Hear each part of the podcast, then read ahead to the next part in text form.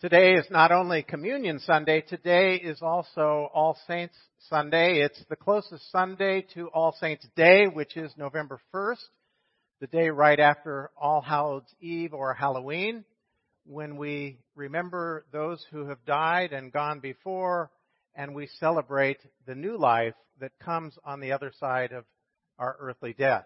And so we're here to remember all the saints who have gone before. That's impossible to do, but symbolically, we try to remember all the saints who have gone before, all those who have passed on the faith, to make this church and our presence here today possible as part of the larger church universal. And so it's a day to give thanks, and it's a day to celebrate the relations of relations. Now, many people wonder, what is the Bible really? Because I talk to a lot of people, and they don't really know much about the Bible. They admit that they have very little experience reading the Bible, and they're confused about the Bible. Probably the easiest way that I've ever known to at least begin people on a journey of understanding the Bible is that the Bible is simply about relationships. The Bible is all about relationships. That's what it cares about from the very beginning to the very end. It's about relationships and stories. And so today we had a wonderful story from the book of Genesis about Joseph and his brothers. We'll come back to that in a minute. But the Bible is replete with stories about people and their real lives and their interactions. And what's hard for us in our time is to be able to reach back across the thousands of years to try to understand what life was like then and all that they were going through. But part of our journey of faith and our exploration of the Scriptures is to try to understand that dynamic and what those relationships are trying to teach us about God and about each other, about community life, and about the world around us. The Bible is concerned with our relationship or our relations with God and with others, and even with ourselves and with the creation in which we have been planted, where we find ourselves. So the relations of relations is our theme for today as we continue on in our stewardship sermon series, a time of thinking about all the gifts of life and how we use them. That's what stewardship is all about. How do we use the gifts of life that have been entrusted to us? We think of that in terms of our time and our talents and, yes, also our treasures. Today, when I think about the relations of relations, when I think about who are my relations, I'm instinctively drawn to my blood relations, right? I'm instinctively drawn to my family. Who are the people that I'm related to? And each of us have our own relations. The people that we've lived with in close proximity. We all have our families and our family stories. Just like we heard the story of Joseph and his brothers and that particular family, we all have our own family stories. And some of those stories are wonderful stories. And with just having celebrated Halloween this past week, I was thinking back to when our children were younger and some of the marvelous times we had, the chaos that was part of our home, trying to decide who was staying home, who was going out trick-or-treating, and all those things, and the costumes that Michelle made for our kids and all the fun that we had and the pictures we look back on that. And this morning, while I was waiting for my chauffeur to bring me to church,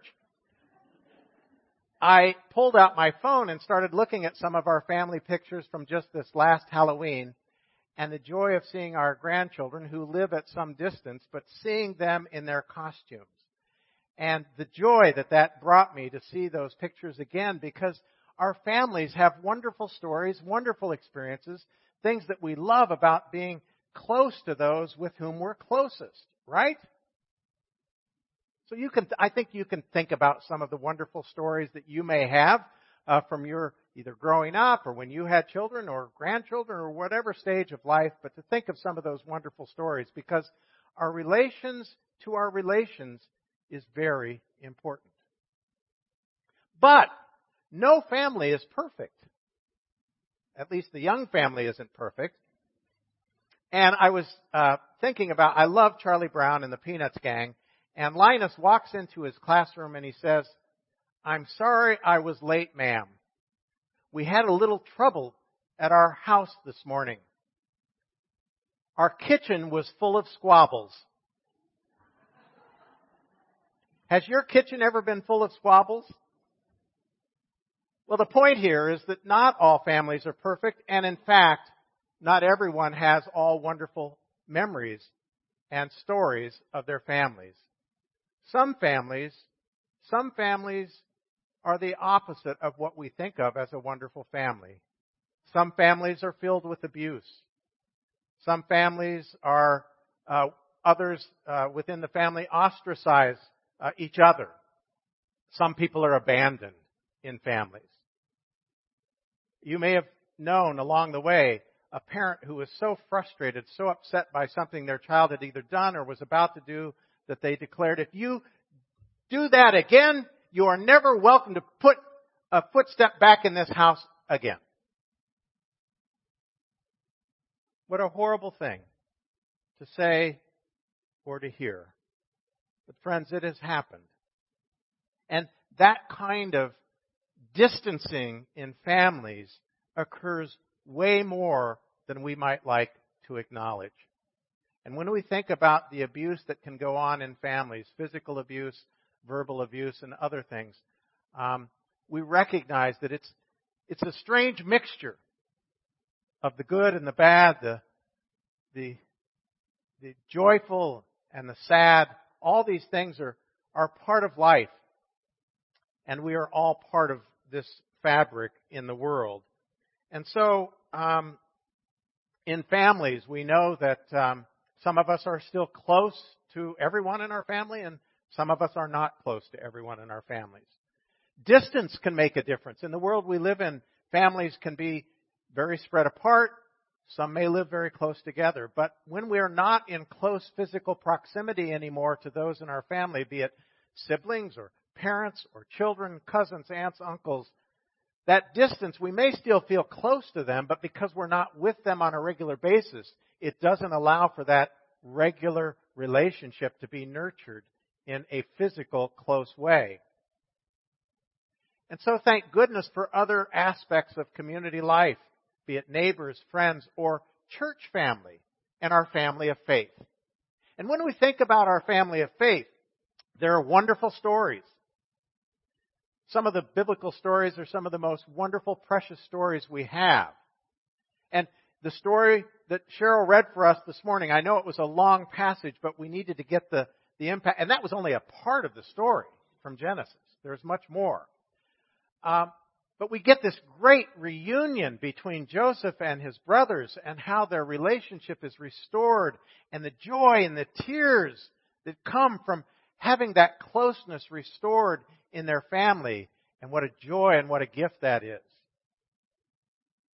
The Bible has many of those wonderful stories, but unfortunately the Bible also carries stories that show the abuses and the neglect in families.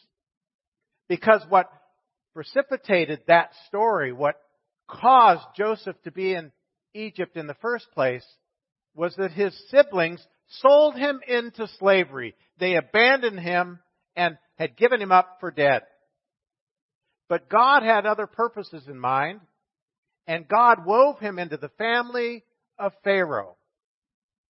And as such, Joseph now had a family. Did you hear in the story it said, I am the father of Egypt. Now he has this new family that he's been woven into, but he still has his nuclear family, his biological family. He now has both.